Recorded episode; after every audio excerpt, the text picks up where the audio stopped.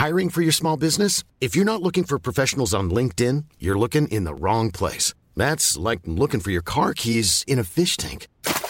LinkedIn helps you hire professionals you can't find anywhere else, even those who aren't actively searching for a new job but might be open to the perfect role. In a given month, over 70% of LinkedIn users don't even visit other leading job sites. So start looking in the right place. With LinkedIn, you can hire professionals like a professional. Post your free job on linkedin.com slash people today.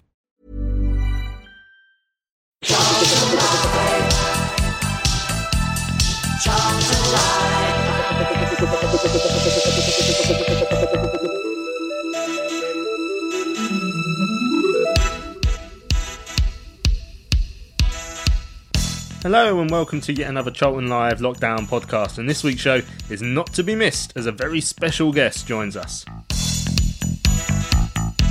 Assistant boss and now internationally renowned rock star Johnny Jackson joins us this week to talk about his burgeoning music career, the Addicks off field problems, and how he sees the rest of the championship season being decided.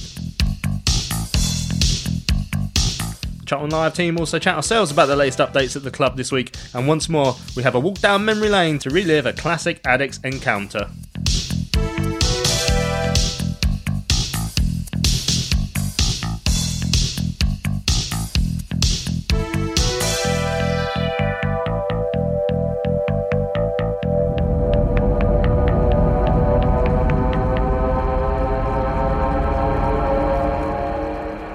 First things first, Addicks assistant manager and former player Johnny Jackson has been wowing supporters once more this week as he has unveiled his hidden talent.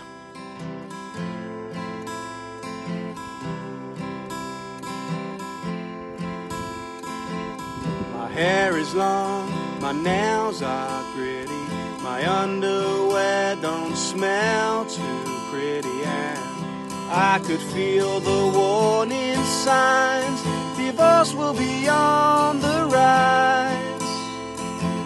My heart aches like Billy Ray Cyrus. We're all sick of coronavirus. And I could hear the warning signs. Be sure that you stay inside. So here we go. This virus has left us in a great. Without any football, I could soon be on the door. So what do you say? We're all stuck here at home.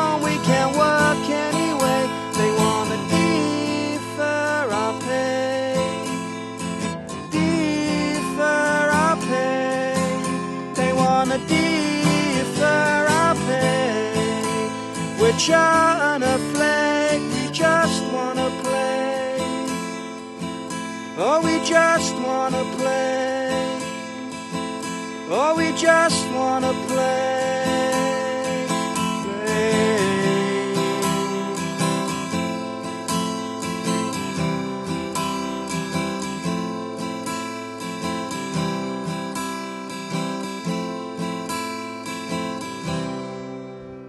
Jacko has taken us all by surprise by revealing his musical ability, and he's used it to great effect to help raise money for charity by releasing a number of lockdown based hits. So I caught up with him for a chat earlier on today. We were discussing how he's coping during the lockdown, as well, of course, the more important issues of the major uncertainty surrounding the ownership at the Valley. But first, I wanted to know a little bit more about Jacko's hidden talent. Charlton Live. Yeah, well, that's right. I've never, I've never, I've never done anything publicly. I've, I've played the guitar for a number of years, probably since I was a teenager, really, um, and always, always enjoyed doing it. But it was always sort of a private thing, uh, just a private hobby of mine, really. But um, yeah, I was just messing around with different different songs and different lyrics, and just for a bit of fun, really. Like, I've had a bit of time on my hands, you see. So, um, and then I was sending a couple out to.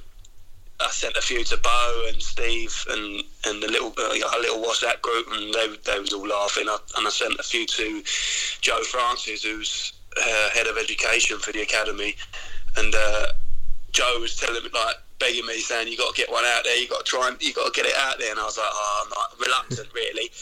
Uh, and he pestered me to put one on the on the Twitter for the the academy Twitter feed.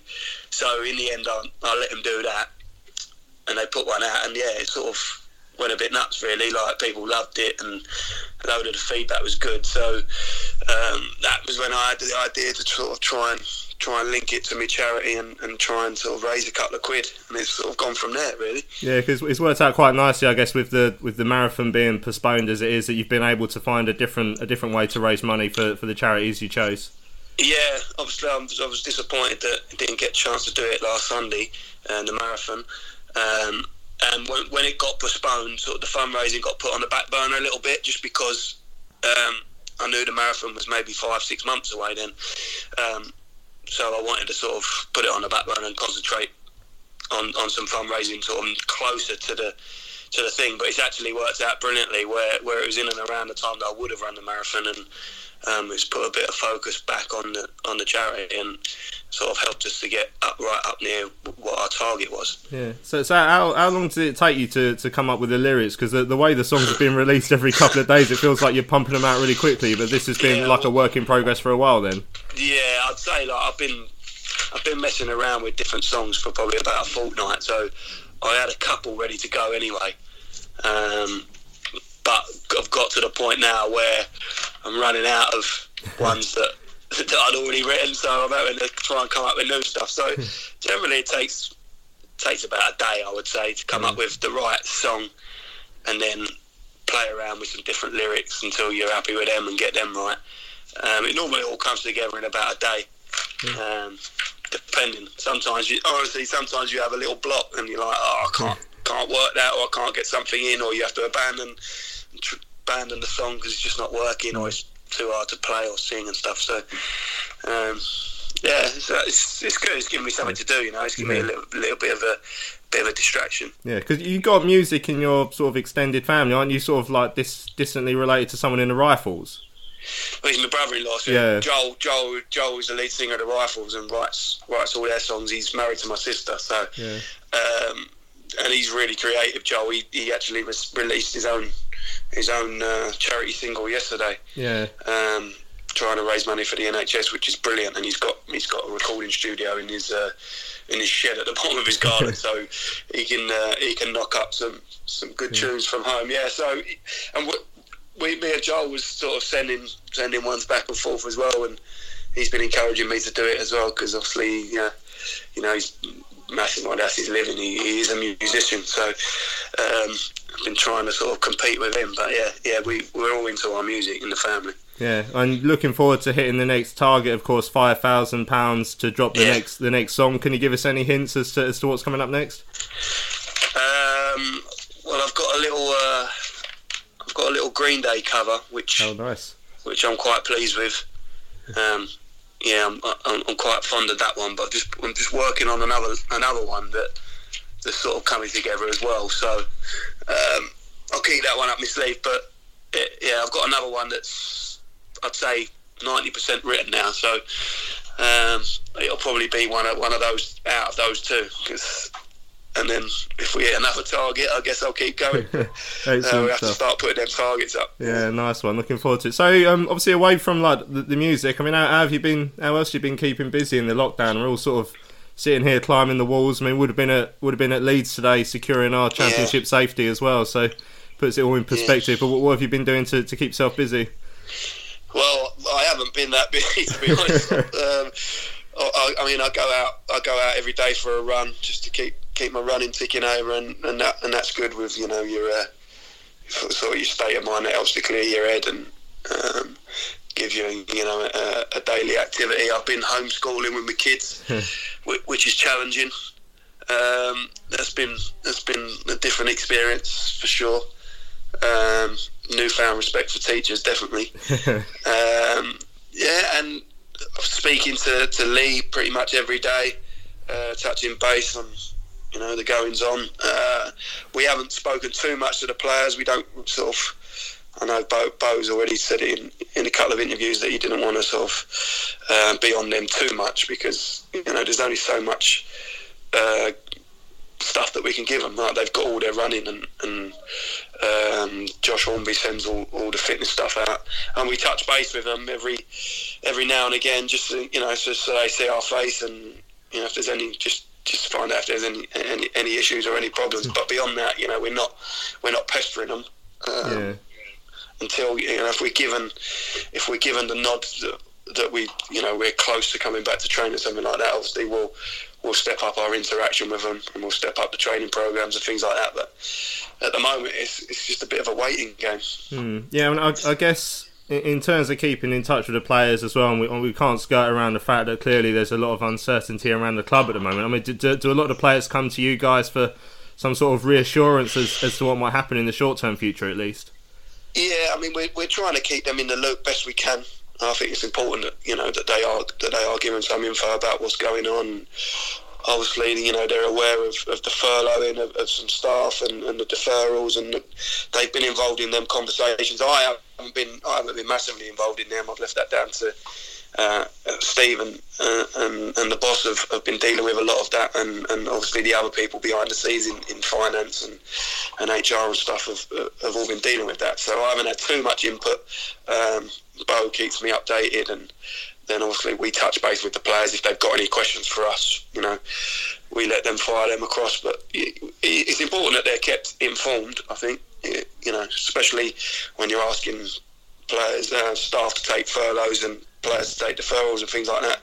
I think you know they need to know why and, and the reasons behind it, and, and, we're all trying to sort of do the right thing to to help the club through this sticky period. Hmm, yeah, because I, I, guess most clubs will, will, will, be finding it difficult at the moment, of course, with, with the lack of income. But I mean, obviously, yeah. obviously, with, with, with, Charlton being in, in the headlines for unfortunately the wrong reasons again recently, it, it makes it a little bit more concerning. I mean, do, do, you have do you have fears about what, what could happen next? I mean, it's, it's it's it seems a bit unhelpful the way the way things have been going recently. I think that's that's a good word. It is it is unhelpful. Um, obviously, mean, you try you try and protect your players, especially from from these things, and let them concentrate on being fit and playing football. But when it is played out publicly, like it has been, that becomes impossible. And I think I don't think that has helped. That hasn't painted the club in a good light, and I think it's unfair that the club has, you know, that has been dragged through that really, because like I said, the people, people at the club, people who work for the club, the staff, the supporters, they're all, they're all good, honest people. they want the best for the football club. So to see it sort of played out and get messy above us is, has been frustrating and, and disappointing. And yeah, well, it is concerning. Obviously, it's concerning. We, you know, we all want the we all want the, the future of the football club to be sorted out and secure. And at the moment, when you know with a, a power struggle and um, you know legal legalities and stuff like that, it's obviously it's obviously unstable. And you know we just we need that help from above to to sort it out. Obviously, we need we need investment and um, we need the club put on a sure footing going forward. So. Mm. Uh, obviously, we're, we're, hopeful that it will happen, but you know, at the moment, we, we, we need to see that. I mean, has it ever made you consider your own future? Because I was thinking earlier. I mean, obviously you you've been here now for a, for a long time, so you've been through a couple of spells perhaps where we, we've had a bit of momentum, like after the, the promotion under Powell or after the promotion under yourself and Bowyer last year, and we, we just haven't been as a club in a position to maybe build on that momentum. And does, does that frustrate you at this this early stage in your coaching career and and that stage in your playing career as well? Yeah, I mean it's frustrating because you, you as a player, as a coach, as a manager, if you ask Lee, will say the same thing. Like you, we want to go as high as we possibly can, um, and we want to be as successful as we can. And we would love nothing more than that to be with Charlton. But we need, you know, you need help for that to happen. You need, you need investment. You need backing. Um, and it, it, we would love, love that opportunity to come at this football club. Uh, there's no reason why it can't. It's a great club in London with brilliant stadium. It's crying out for. Um, for the right investment for me. But uh, obviously, you know, it hasn't turned out that way uh, this time as yet. Hopefully, it will. Um, but yeah, I mean, it's a frustration because um, for me to see Charlton get back like, to the Premier League would be like a dream come true. Um, at the moment, that seems a long way off, but you know things can change quickly in football, and if you get the right people in the right positions, we feel that we are the right people to, to deliver that on the football pitch. We need the right people um, in all the other places to, to help us along. Mm. I mean, when do you first think that you realised there was perhaps something not quite as, as straightforward going on here? Because I mean, I know when, when when the announcement was made in November, there was a few people who tried to tell me a couple of bits and rumblings. Then obviously going through January, um, I feel stupid now thinking about the amount of times I asked Bale after a game about is he hope, hopefully getting signings in before of the season. Now we find out we're in this embargo. And when, when did you first realise perhaps it wasn't quite as, as, as clear cut as we were hoping? I think when we found out about the embargo, I think that was that was obviously a worry because we was in January and we, you know, all through November, December, you talk about your recruitment and what you need to help you kick on in January. Um, and then when, when we found out about the embargo and that actually we wasn't going to be able to sign anyone, um, it was a it was a concern and a worry because that's not what we'd been told. So when you find out something different to actually what what you had been told, you know, it's obviously going to raise certain questions. You, uh, you know, you you had heard the rumbling. I'd heard the same rumblings of what what you had heard before that, but you, you know, you don't know if that's just people sort of scaremongering and um, jealousy and things like that because now Charlton are on the on the right footing. It seemed so. Took all that with a pinch of salt and always, always sort of said, "Well, the proof will be in the pudding," you know. Mm. So if they deliver on the things that, that they spoke about with us, then that's that's fine. That's great. You know, obviously they've offered the con- us the contracts uh, that, that we signed, so you know that all looked that all looked particularly positive. You're thinking, why would they offer us deals and things like that? But then when the um, when the uh, transfer embargo, you know, we found out about that and realised that we wasn't actually going to be able to sign players. I think that was when you thought, well, maybe it's not quite, you know, how it was sold to us, or, mm. or not quite being told the full story, if you like. Yeah, I mean, is there much communication now between the ESI a lot to Noon, perhaps? I know. Uh, did you go to the, the mill with him that, that time he came over? Have you spoken to him much since then, either? I, I haven't. I haven't. I mean, I wouldn't never. He wouldn't have a reason to speak with me. You know, he would talk with, he would talk with Steve and Lee. Um, I, you know, I keep well, well out of that. Yeah, I met him, met him when he came over, and he took us all out for a meal. Um, seemed like a good, genuine, genuine man that night. Um, but again, obviously now now we need his help. Lee and Steve had them conversations with him and, and his people. Um, but yeah, I'm not really privy to that. I'm sort of just concentrate on on trying to coach. Really, that's all. That's all. You know, I'm interested in. Yeah, and so I mean, let's I mean, let's get back to the football then, because obviously, I mean, as a Charlton fan, I wish I could speak about football more often, really. But I mean, what's your view then? I mean, we, we've heard all sorts of rumours about what's going to happen for the rest of the season. I mean, we, mm. we, we should have been at Leeds today. We're, we're in a slightly sticky situation where we dropped into the relegation zone just before it ended. But clearly, I mean, we still had as good a chance as anyone else as, as staying up. So, I mean, yeah, if, if, if we can't play the last nine games, I mean, what do you think should happen next? That's a good question. What, what do I think should happen? Um, well, obviously, I'm, I'm biased, but uh, you know, I I can't see a scenario where it's fair that that you that you finish where you are now and uh, like in that in that example, we would be relegated. I just can't see how that's fair. We we spent 37 match games, 36 match games, not in the bottom three. We drop in for one, and then all of a sudden we're relegated without the opportunity to put it right. We, we had nine games where we thought we would definitely, definitely have enough to, to pick up enough points to get ourselves out of it. Mean, you look at we had to play Wigan at home, so they've had the opportunity to play us at home, and we're not getting the opportunity to play them. And at home, you know, and, and obviously they're close to us in the league. So I'm using that as an example of, of how that would be unfair, in my opinion. Um, so, and I, I think uh, this is just my opinion, but I think the EFL would be quite aware of that. They're, they're probably looking at scenarios where they upset the least amount of people. If they are going to curtail the season, how do they do it in the fairest way where the least people are upset? And I could see a scenario where perhaps there's relegate, uh, there's promotions but not relegations. Um, because I think there'd be a legal minefield if they relegated teams with nine games to go and not given the opportunity to, to get out of it and then drop down the league. I just, I just can't see how that's fair. Um, but it's it's a real. I mean, what is the right decision? That's yeah. You know, whoever, whatever way you do it, someone's going to be upset. Someone's going to feel hard done by. Um, if you if you cancel it, you know, Leeds and West Brom, for me, uh, were the two two best teams in the league, and were, were I think definitely going to go up.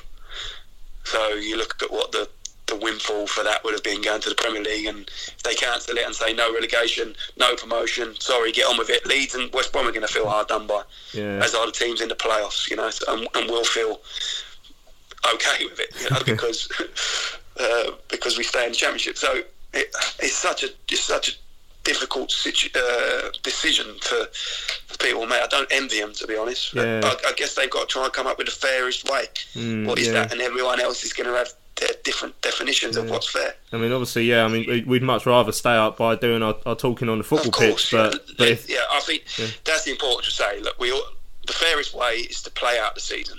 Yeah, of, of course it is, and we all want we all want to do that. We want to stay up on our own merits. We want to get back, played in games, show people that you know that we was good enough to stay in the league, and you know that hasn't changed. We we we was confident of doing that for sure, but the longer it goes on, the, the less likely that looks. Especially, I think you know Premier League might be different. They might find a way with the, the resources that they've got and the money and the exposure. But uh, further down, I think it's becoming the longer we go, it's becoming less and less viable, less and less realistic, really. Yeah, and um, well, just finally, obviously, I guess we all, the talk has, has been about football, but we, we, we still have to remember, obviously, the human cost of what's been going on recently. And obviously, as, as a club, we were rocked by by the passing of Sebo uh, about Yeah. a month ago now, and obviously, um, you know, the, the playing staff and all the supporters knew who he was, and I guess it's going to be really strange when we go back to the to the valley eventually, and, and he won't be there.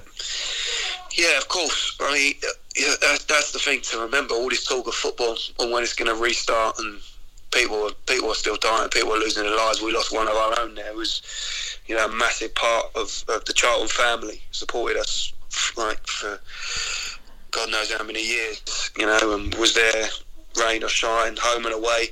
With his flag and, and, and his support never faltered, and we have to remember people like that when we're having these conversations. That that it is only a game uh, and that lives are at, you know are at risk if if if it's not done right and it's not done correctly and it's done too soon and um, with you know with the wrong restrictions in place and stuff like that then uh, then it could cost more.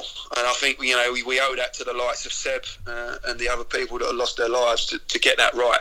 Um, you know, if we can get back playing in a safe way, then brilliant, and then we can pay our, you know, our respects and our tributes to Seb when we do get back to the valley, because I'm sure eh, he would he would have loved that. But you know, it has to be the right time. I think if you if you if you if you rush it, then you're doing his memory a disservice as well. So, you know, we have to be sure to get that right. Right, Jacko. Look, cheers for taking the time out to join us on the on the podcast, and we uh, we all look forward to, to getting back and seeing you guys all soon as soon as possible. Thanks, Luke. I'll just say thanks to everyone who's donated as well. Uh, brilliant. I know the Charlton fans have got right behind it. So thank you very much to each and everyone who's donated. And if you want to carry on donating as small, as little contribution as you like, every every little helps go towards uh, a, a great cause. So thank you. Selling a little or a lot? Shopify helps you do your thing however you cha-ching. Shopify is the global commerce platform that helps you sell at every stage of your business. From the launch your online shop stage to the first real life store stage, all the way to the did we just hit a million orders stage. Shopify is there to help you grow. Shopify helps you turn browsers into buyers with the internet's best converting checkout. 36% better on average compared to other leading commerce platforms because businesses that grow grow with Shopify. Get a $1 per month trial period at shopify.com/work. shopify.com/work. Millions of people have lost weight with personalized plans from Noom, like Evan, who can't stand salads and still lost 50 pounds. Salads, generally, for most people, are the easy button, right? For me, that wasn't an option. I never really was a salad guy. That's just not who I am. But Noom worked for me. Get your personalized plan today at Noom.com. Real Noom user compensated to provide their story. In four weeks, the typical Noom user can expect to lose one to two pounds per week. Individual results may vary. Cullen trying to take his man on. Chip ball back across. Bowers there. Pearce is there. A header. And it's John. Oh, it's it! Oh, he's got! Oh, Patrick Bauer! You absolute German beauties! Woo! Oh! Dreamland! Charlton have scored! With seconds remaining! We've done it all! Get in! Come on! What a time to be a hero here at Wembley! Oh my word! Oh my word! Charlton Live. So once again, thank you to Johnny Jackson for joining us on the phone. If you want to donate to support Children with Cancer UK, head over to the Charlton Live Twitter page where we will share the link to Jacko's fundraising page. Charlton Live. I also caught up with some of my fellow Charlton Live team members to have our own discussion on some of the issues of the week. Let's have a listen to that now. On the phone, first up, uh, let's bring in Benji. Ben, how you doing? How's it going? Yeah, good. Thank you, Louis. Yeah, Yourself? yeah, not too bad. Thanks. Have you had a, a decent week? Yeah, not bad. Bit bit annoying with the weather. It's been raining isn't it, this week, so um, not got as much work as I would like to have got done. But other than that, all good. Thanks, mate. Excellent stuff. And who else? We've also got Lewis Cat is on the pod this week. How you doing, Luke? Yeah, good mate. How are you? Yeah, not too bad. Uh, how, how's your week been? Obviously, uh, not not a great deal going on in terms of Charlton this week. No, it's been pretty quiet, isn't it, this week? And on top of that, I got furloughed this week, so I'm going to have a couple of. Uh, so I've got about two months at home, so that's Oh. going to be even more fun. So typically, the week I got furloughed, it started chucking it down with rain. well, you're going to have to start to work out how to how to make your own fun. Now, a man who's furloughed for the rest of his life, eff- uh, effectively, because he's retired. Terry Smith, how you doing, Tel? I've been practicing furlough for a good many years. Yeah, yeah all right, cheers, mate. Yeah, good to, And, uh, to have you. everyone. Yeah, good to uh, to have you all uh, on the pod. So, I mean, let- let's have a little a little look at what what's been going on this week. I'm sort of saying off really, not too much. I mean, there was the question marks over whether the members of staff were going to get paid. Um, but then obviously we saw that they did. Uh, we found out they got their, their pay slips earlier on in the week, and then the money went into their accounts on Thursday. So then there was question marks over. Well, does that mean that Tahnoon's actually put some money in? Because we were on, on the understanding that there was not quite enough money to pay uh, people this month. But then we've since seen uh, in the answers to the questions from Marian Mihail uh, yesterday on, on the club website that Tahnoon still hasn't put any, any any money in, Ben. So when you consider at the start of the month the promise was he, he'll put some money into the into the club by the end of it. Well, now April's over and still nothing's gone in. So straight away, alarm bells ringing. Yeah, already like a broken promise. Uh, we've read that he was saying that next month, well, this month we're in now, he has to put money in because there won't be any money there for the wages uh, at all. That's what I read from the statement that came out yesterday. So. Uh, if I don't know if the situation is that he's worried, saying if he puts any money in, that he doesn't want to because Southall's still involved, uh, or if it's a case of I don't want to put money in and the ex-directors win their case, and then I'm I'm gone kind of thing, and the takeover doesn't go through. So there's so many questions uh, about at the moment. It was nice to have a quieter week rather than the Talksport fiasco we had the week before, where it was name calling. Um, and as the boys said last week, it all just got so boring. And I know you said it as well. A case of that we can't be bothered for all the name calling and all that anymore. And he done this and he done that. The crux of the matter is the payment for the staff. So it's good that that has gone through, but then it's another worrying month, and we need to get to a conclusion of these things now. And yeah, I guess it's come down to money not being put into the club where they said they would. So hmm. where do we go from here, really? Well, it's interesting, Lewis, isn't it? That Ben, ben, ben, of course, mentioned there the one of the excuses for the money not going in is is the apparent presence of, of Matt Southall still. But I mean, I'm not entirely sure as to why that would make a great deal of difference because he won't have access to this money now. It's not like he can start claiming it, it, it's for him and, and for his consultancy fees anymore. I mean, I don't think that's a viable reason to not put the money into the club. That just seems like a an excuse, really. Yeah, I agree with you. I mean, I, I don't really understand what the concerns are now because Southall isn't directly involved. I know that he's obviously still got some involvement with East Street Investments, but as you say there, I, I don't really see how he would be able to access any injection of funds that were put into the club for his own his own personal gains at the moment. Now that he's not involved in the day to day running, ultimately, as Benji said there, the most important thing is that the staff and the players and everyone gets paid properly because these are such testing times away from football anyway for everybody with money and salaries and uncertainty around jobs. So to have all this on top of it, you, you know, when you take the the football out of it, you think of what the staff must be going through under such testing times. And ultimately, a lot of those staff are also fans. So you're not only worrying about your own future and your stability in life and the security of your home, but you're also worrying about the future of your football club because, as Benji touched on there, the alarm bells are ringing massively because if we have no money, if, it, if it's a guarantee that we do not have the money now to pay people at the end of May unless Tahnoon injects some funds, which he's been reluctant to do so far, and I, I personally can't see him doing at the moment anyway, then it's, it's a serious worry for all of those involved with the club. Yeah, certainly. Terry, I mean, what what what were your feelings this week when you realised that the money didn't go in from from Tahnoon Nimer and, and that promise had been broken? Yeah, I think um, Groundhog Day a little bit. It, it, you know, we were all hoping for, uh, for, for good news, but expecting that then there wasn't going to be.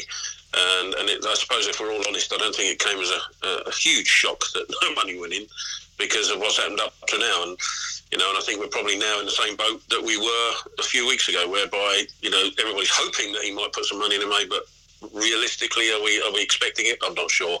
And and I think we're at the point now where even even the best case scenario isn't great. You know, we, you know, the, the thing is that there, there are plenty of um, sensible responses coming from, from the club about why it hasn't happened. You know, pending court case with the ex-directors, and could Matt Southall get his greedy hands on, on whatever money he's put in? So it might have to be a loan, but can he do a loan if it's not going to be his club in a few months? You know, so they're all sensible enough reasons when if, if you look at it coldly. But when you put it all against the backdrop of what we've had to put up with up to now, it's just it's just more nonsense, isn't it? Really. Mm.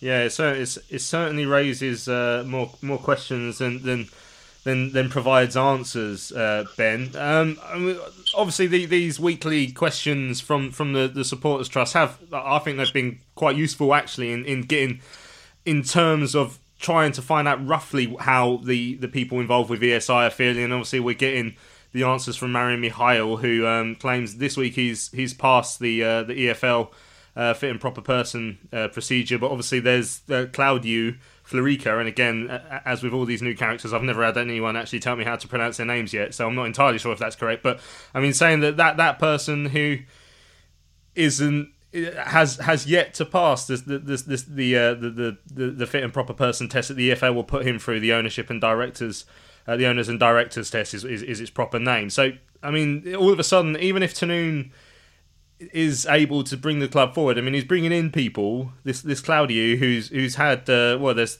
if if you search his name, he's had a, a shady past. I think is, is is one way of putting it. He's bringing in people who are currently struggling to pass the, the test that a lot of people seem to pass with, with flying colours. So it doesn't really bode well for even if Tahnoon does somehow pull it out of the bag, which no one is really expecting anymore the sort of people he surrounded himself throughout this entire process, from Southall at the start to Florica now, it, it doesn't it doesn't bring you a whole deal of confidence, does it? Yeah, as you say, it's it's odd for him to have these people around him with with a bit of a checkered past. I know with Southall, people have delved into that and seen he's had a bit of a checkered past, so we're worried. Uh, but yeah, he's come in uh, and not put any money into the club and you'd think he'd want uh, trusted people with with a decent pass uh, to be able to trust at the club. So look, I'm putting money into the club. I've got you there. I know what's happening, but it seems with Southall that is is suddenly their relationship just suddenly fell apart, and yeah, no money's been put in because the trust isn't there, and that just seems extremely odd to me. And now these two chaps have, are in place to try and hold fort at the club for a little while and as you said, these supporters trust questions that we're having are good because at least we're getting some communication from someone that isn't mudslinging at someone else. Um, but again, their actions need to be proven now, and we've seen that their money hasn't come in. So it's going to be a very important month to mm. sort things out and make sure that we've got a club going forward. Yeah, I mean, you say no mudslinging, but even then, I mean, we are getting the odd bit, really, aren't we? They're using it to uh, claim that, that Matt Southall and Lee Amos are still putting um, invoices into the club. Um, however, and, and they say in the last few days, Southall and Amos have submitted new invoices. However, they will not be paid as we couldn't find either a contract or proof of work uh, order. Um, so there there is still stuff like that. I mean, one sort of sort of stepping away from the immediate Charlton concern is, I mean, the some of the names that have come up in this situation, Lewis, they have come up at other clubs as well, and I don't know if if it's interesting that there's a pattern emerging where the likes of people on both sides of this situation. I mean, Matt Southall was sniffing around uh, Bolton, as we as we well know, with Laurence Bassini. Um, obviously, the, the, the, links to, to Bury with some of the people who've got paid uh, in uh, invoices, according to some of the leaks. Uh, I think even uh, uh, Paul M- M- Paul McCarthy, uh, the the PA guy, has been linked with some of these other clubs at other times as well. It's bizarre. Um, and the finance guy, Chris McHugh, was um, Sean McHugh, sorry, was at um, was at Bolton Wanderers as well. The fact that these same names keep coming up at clubs in trouble seems a bit of a coincidence, doesn't it? It does, um, and also rather concerning because you only have to look at, as you say, the, the troubled times that have followed for clubs like Bolton and, and Bury. Obviously, the, the, sort of the standout example of that. Um, just what it means for us to sort of have those people in and around the club, and, and also how they've managed to be, you know, still be involved with with an EFL football club after having some of the members go through the problems that they have. You know, you, the the financial woes at Bolton. I mean, they were once a, a you know Premier League football club playing in Europe. Look where they are now. You know, they might escape relegation. We might come on to that later. Um, you've got and Bury obviously the most standout one because you know they've actually been expelled from the from the competition as a whole, and and you know that's if people like that are involved in those football clubs during these times, how are they then allowed to have involvement in other football clubs going forward? I know it's it's hard to sort of prove where the fault lies, but when you see it happening time after time, and, and Matt Southall especially, you see his name pop up at Bolton and Bury, and I think he even popped up at Aston Villa when they were in a bit of trouble as well you've got to be sort of raising your eyebrows and thinking, well, hang on a minute, like how is he still being allowed to, to have some kind of influential role at a professional football club if his track record suggests that it hasn't gone very well for, for previous employers? Mm, yeah, and it's uh, it is baffling, isn't it? Um, Terry, um, uh, something else as well that came out of the questions yesterday, Terry, is the fact that I mean there were these weird uh, you know, again, when, when when the finances were leaked a little while ago, I mean, the names of uh, Mr. Van Seventer and a Mr. Hurst came up, who again had been paid money, and, and I mean, people tried to link those more to the Tahnoon Nimer side rather than the, the Matt Southall side of the whole equation. But I mean, the, the questions yesterday, uh, Marian is saying he has no awareness of, of, of who these people are or, or he says he's never he's never worked with them. So I mean, I mean that does raise questions from the from from the Tahnoon side as well. It's just uh, from one bizarre thread to another. I mean, it, it, it seems like we've uh, we've gate crashed the worst speed dating event on the planet. Uh, uh you know, run by the, sort of the Vulture Volunteer Organisation. It, it's just you can't script it, can you? I mean, if, if you wanted to do a catalogue of things that have to go wrong to, uh, to a football club for it to uh, for it to go, you know, really messy, then every single one of these uh, things that's happened to us would be in there, wouldn't it? Mm. It's you know, and, and that's I think beginning to really you know um, cast shadows and doubts over over over the current people that are involved in in the club. I mean, we know. 50% of, of, of what we had is, uh, or 35%, isn't it officially, um, is uh, is wrong. Uh, but you know what's what's the outcome of, of, of, the other people that own us and the other people that supposedly own us and, and the you know the person that still owns the club, uh, the ground and the, and the training ground. You know, it's just as I said earlier. You know, the best case scenario is still not great, and, and even if um, the ex-directors manage to um, revoke the deal and we go back to um, uh, I suppose, Duchâtelet's ownership. He doesn't want the club, so uh, it does look like he wants to keep his, his mitts on the on the ground and the training ground. So, are we able to get somebody who's willing to invest a you know not just buying the, the, the, the football club itself. They've then got to be able to prove to uh, to be able to run it, and that's that's 25, 30 million, whatever it is, over a course of a period. And who's gonna who's gonna want to do that without the um, the benefit of having having any uh, any property to play on? Mm, yeah, so so many uh, difficulties that the club are going to have to overcome uh, in the future. Not least as well, I guess to, to change the subject slightly. Only we try and get back to football. Uh, I guess there's been some sort of uh, rumours going around this week, and we heard we heard Johnny Jackson's views on it earlier on in the show um, about how the, the EFL season might play out now because it's it's looking harder and harder to that they're actually going to get a chance to to play out these games. So one rumour that's going around at the moment is that. Um. There will be no relegation, but there will be some form of promotion. I mean, it, I uh, I don't envy, as Jacko said, whoever has to come to make this decision.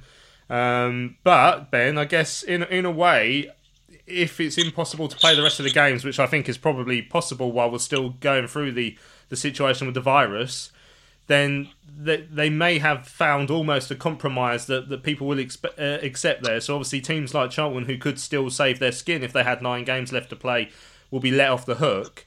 Um, it, it, might be a bit of a, a void to someone like Bolton, who have clearly got no chance of staying up, but will be given uh, given a let off there. Uh, and the teams that who are currently in the promotion situation looks like they might get a chance to go up. So, in a way, I mean, I'm sure teams just outside the automatic promotion places will be slightly disappointed with that, but they've sort of found a possible way out there. What, what do you think of it, Ben? Do you think that could be considered fair? Yeah, out of all the options I've heard, I, I think that's more of a fair one than, than what's been banded about. Uh, I think Leeds and West Brom, look, this season it seems like they're the runaway teams and it would be very harsh for them to start again, especially. We all know the history behind Leeds uh, always struggling to get promoted, lost in the playoff semi finals last year. Um, so I think if we were in that position as a club, I'd be gutted to have to go through a whole season again, um, being how good they've been this season to try again. And I guess the same with West Brom.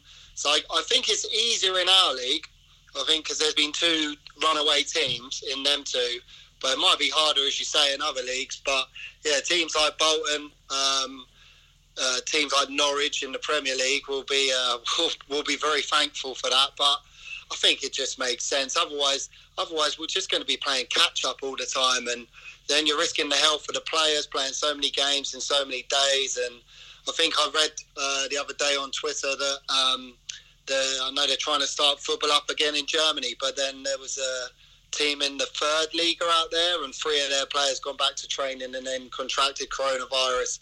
Yeah, I think we've all just got to chill out for a while, and uh, however frustrating that may be, because we've got no football to watch, we've just got to sit it out and try and work out the best case scenario to how people can find it fair, really. Mm, yeah, and I guess Lewis, there's a, there's a moral question about you know, the idea of the, the players coming back and trying to just almost stay in a bubble but but play their games but therefore they'd need to be tested so much that surely even if it you know sure if you're buying the tests off some sort of private private entity you're still in a way taking those tests away from the front line because they could have been sold to the government who who clearly have um uh, you know need need as many tests as, as it's possible to get yeah, exactly. And I mean, as much as you know, we as a nation will want football to return, you kind of have to think sensibly about about how the what the impact would be, um, especially on the players. You know, because they're going to be. I imagine if they if they're going to have to play these games out, they're going to be isolated because if they go home to families or whatever, they've still got a risk of contracting it from from family members. Um, so I, I imagine they'll have to be isolated with with their teams, which if you think about the time it's going to take to play out the rest of the season, that's you know, it's not ideal to be away from your family for that long. Um, and then also, I think that as we've touched on it with that last question, really about how you complete the league. I think that the onus has to be that we probably do have to accept that this season is not going to kick on again. I mean, like, you say, the whole time that we're in a lockdown, the, you, the players can't go back training. You know, you, there's not going to be football played in front of supporters for the foreseeable do you really just sort of think, look, realistically, can we end this uh, by playing it? Probably not. I like the idea that was suggested there about uh, no relegations, but you've got to maybe reward teams that have excelled at the top and give them a chance to get promoted. Um, so I, I, think we have to look at ending the season on those grounds and then sort of putting in the preparation now to look at the ways that football can resume correctly and safely for next season. Mm. Um, because you know this season now, I just can't see any football resuming until late June, July.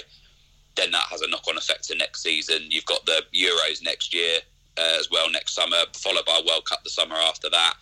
I think you, you have to look at it sensibly and think that other leagues around the world are now slowly starting to to cancel the seasons. I think maybe that's what we should look at doing now and just focus on bringing football back properly and safely uh, in August, as we would have done uh, had this not happened. Yeah, because Terry, I mean, at the start of this, I was, I remember saying, you know, I can't see a way it could be done fairly without the last nine games being played. But as, as it as it's become clearer and clearer that we're going to be very shortly in, in a situation where players' contracts have run out, then it is about trying to find that balance. And well, as it stands, this is probably the the, the closest we're going to get. I mean, don't get me wrong, you'll still you'll still get the teams that are a couple of points outside the the playoffs or, or whatever in, in different divisions or a couple of points outside the autos being a bit frustrated or the teams in the playoffs if, if it turns out that they don't get a chance to go into that lottery at the end they're, they're going to feel robbed a bit and no one's ever you're never going to get a situation where everyone's happy i guess no it's impossible and, uh, and i think you know, sadly, uh, it's the nature of things that um, that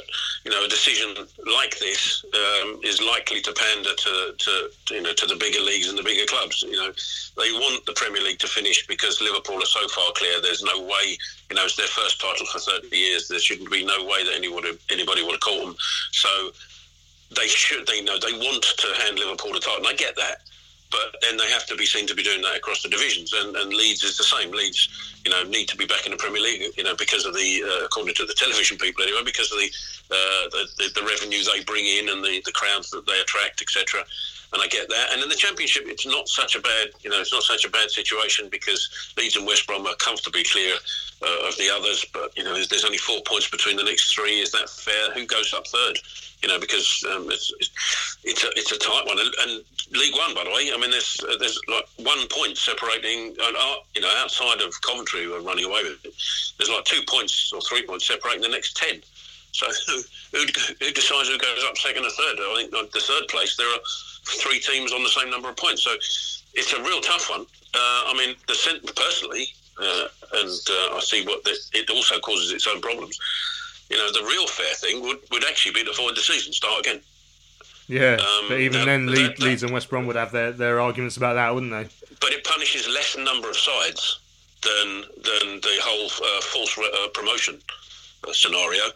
Um, because uh, you know there are teams, especially in the championship, who, who, think, well, four points is nothing over nine games. We we get that, and we've beaten the team that's third twice. You know, there's I can see lots of legal ramifications, whatever they decide to do. I mean, it, it's a decision nobody wants to make. I think. Mm, yeah, it's a real tough one, and like like uh, like we've been saying throughout the show, and you, you, I'm glad it's not me who has to make that decision. Yeah, finally, yes. yeah. Uh, finally, Ben, obviously uh, away from, from football, we, we we had Jacko and at the start of the pod, um, and he's he's been entertaining us this week, hasn't he? With his uh, with his uh, musical uh, musical talents that I'm surprised I, I, I, had absolutely no idea he had. No, it's been quite amazing, hasn't it? Uh, I know I'm into quite a lot of the same music that Jacko's in, so I've been quite looking forward to wondering what song he's going to cover next. But uh, yeah, I think the last one was my favourite because I do. I'm a fan of the royal family. So if you don't know, it's the theme tune for the royal family, that Oasis song, "Half the World Away." Not the actual royal family with the Queen and that, but, um, but yeah, I'm a fan of that TV show. So when he um, when he changed the words for that song, I, I really like that. Yeah, but he's uh, he's doing some really good songs, isn't he? He's uh, his singing is definitely up there. Yeah, it's funny actually because by the time that people are listening to this, they'll know more than you about what the next song is. Because Jacko does reveal uh, in, in, the interview at the start of the pod. Obviously, you haven't had a chance to. Uh, I haven't had a chance to send that out to you guys yet. So obviously, we need to hit that five thousand pound. Um, that five thousand pound uh, target to, to get the next song released, Lewis. Um, I mean, do, do, you reckon if uh, if you were during your, your time in furlough, you might be able to display a hidden talent that you didn't know you had, like Jacko has here? yeah, take a little while to find one. I think. I don't think I've got a huge amount plan. Maybe I'll see if Jacko wants to form a band. Maybe if he gets to ten grand, we can start adding members to it and just get a little little group together. I can get on the drums. I'm sure we could we get something together. You got Tom Lockyer on piano. Be easy. we had this couple of fighting talk, didn't we? We had this Yeah. about about uh, Charlton uh, Charlton players in bands, and none of us picked Johnny Jackson. So it shows uh, how much of a surprise that was really when it came out. But like Benji, I was I was. Um, I was. I mean, I say I was surprised. I, I'm in the part where I feel like there's nothing that Johnny Jackson can't do. Yeah. I think, like, so when I saw it come out, when he, he started playing the guitar, I was thinking, "Oh, I hope this is good because it's Johnny Jackson." I was, uh, yeah, I was very, very impressed. So, and it's all for a great cause. So, I would encourage you know listeners to keep on donating. The songs will keep coming, and it's and it's all for a great cause. Yeah, and of course we should mention today, of course, uh, Terry's seventy fifth birthday of uh, not yourself. I'm not going to make that joke this week, but um, uh, but, of Keith Peacock and uh, you know Charlton legend. We we were. Uh, lucky enough to release part one of the interview between Suthers and, and Keith Peacock on Wednesday. Uh, part two will be coming up uh, next Wednesday. So I mean, make sure you listen to the first uh, the first part. I listened to it. You know, not having been uh, alive when Keith was playing, you can still listen to some of the fascinating stories about what football was like back then. And I'm sure, I mean, you would have had a chance to see him play a few times. So Yeah, once or twice. I mean, he was in the first team that I ever watched back in '60, um, you know, '67. So, um, and and there's a bit of bizarre synergy because my grandson came to his first game, which was just pre-season friendly against Villa. Um, and who did he meet up with outside the ground was uh, Keith Peacock, and uh, uh, and he was accommodating to my son. He's just a lovely bloke, isn't he? I mean, he is Mr. Charlton. I mean, it's said often and, and it's bandied around a lot, but it, he, he really is, and he epitomises everything that's good about Charlton. Um, and uh, Johnny Jackson is uh, fast becoming the same sort of figure, isn't he? I mean, uh, he's making me sick a bit, to be fair. I mean, because uh, he's just uh, multi-talented. He's not giving the rest of us blokes a chance, is he? Really? I mean, he's, he's, he's in there doing a video we're playing the guitar, singing, with looking cool.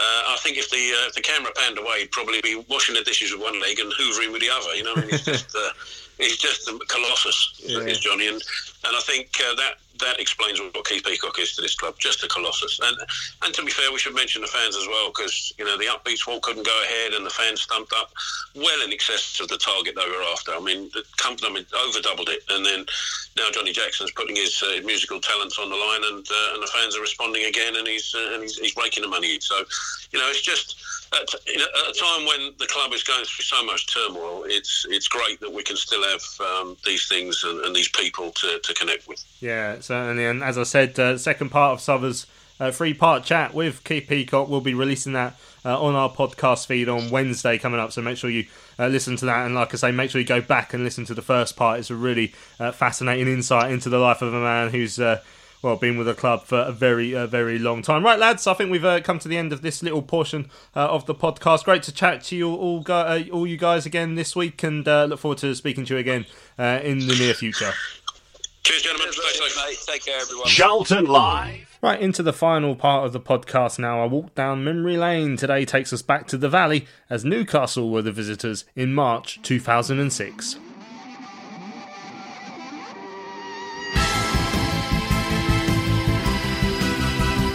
Kishishev's cross, cut out by Solano. It's a poor clearance, straight down the throat of Thomas. Now was he fouled? He was. It's a penalty kick for Charlton Athletic.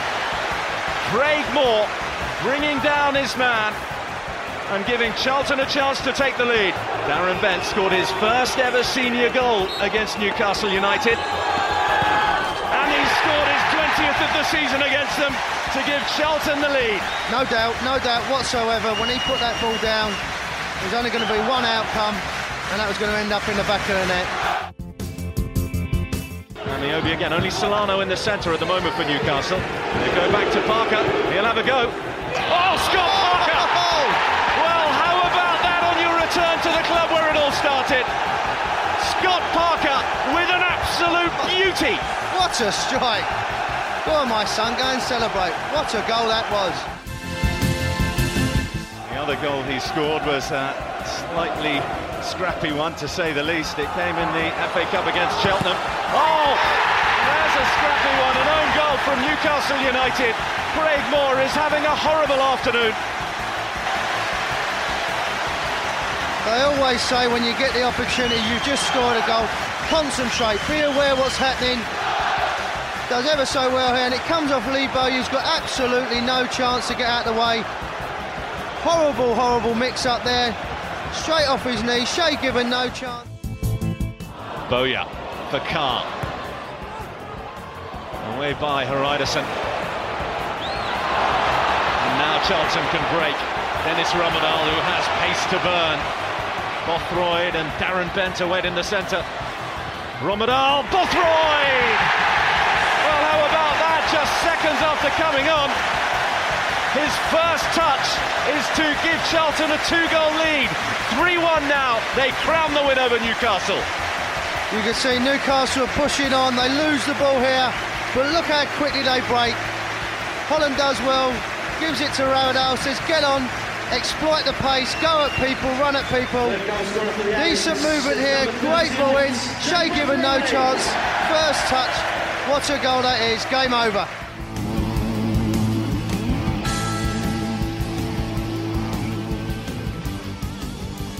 An entertaining 3 1 win over the Geordies towards the end of the 05 06 season had more than its fair share of incidents. Scott Parker's wonder strike on his first return to the Valley following his controversial move to Chelsea two years earlier had cancelled out Darren Bent's opener from the spot. But a comical own goal from the now Charlton boss Lee Bowyer restored the Addicks lead before a late Jay Bothroyd header sealed the deal for the home side. The win was just one of two in the final nine league games in that Premier League season as the Addicks suffered their standard end of season slump. They would finish 13th that year, having also reached the quarter-finals of the FA Cup, and would be rocked by the news that long serving boss Alan Curbishley would be stepping down at the end of the campaign. Charlton Live. Right, that's it for this week's pod. Thanks to Johnny Jackson for joining us, and also to you guys for listening. Don't forget, part two of Steve Sutherland's chat with Keith Peacock will be released on our feed on Wednesday, and we'll be back next weekend with another episode of Charlton Live.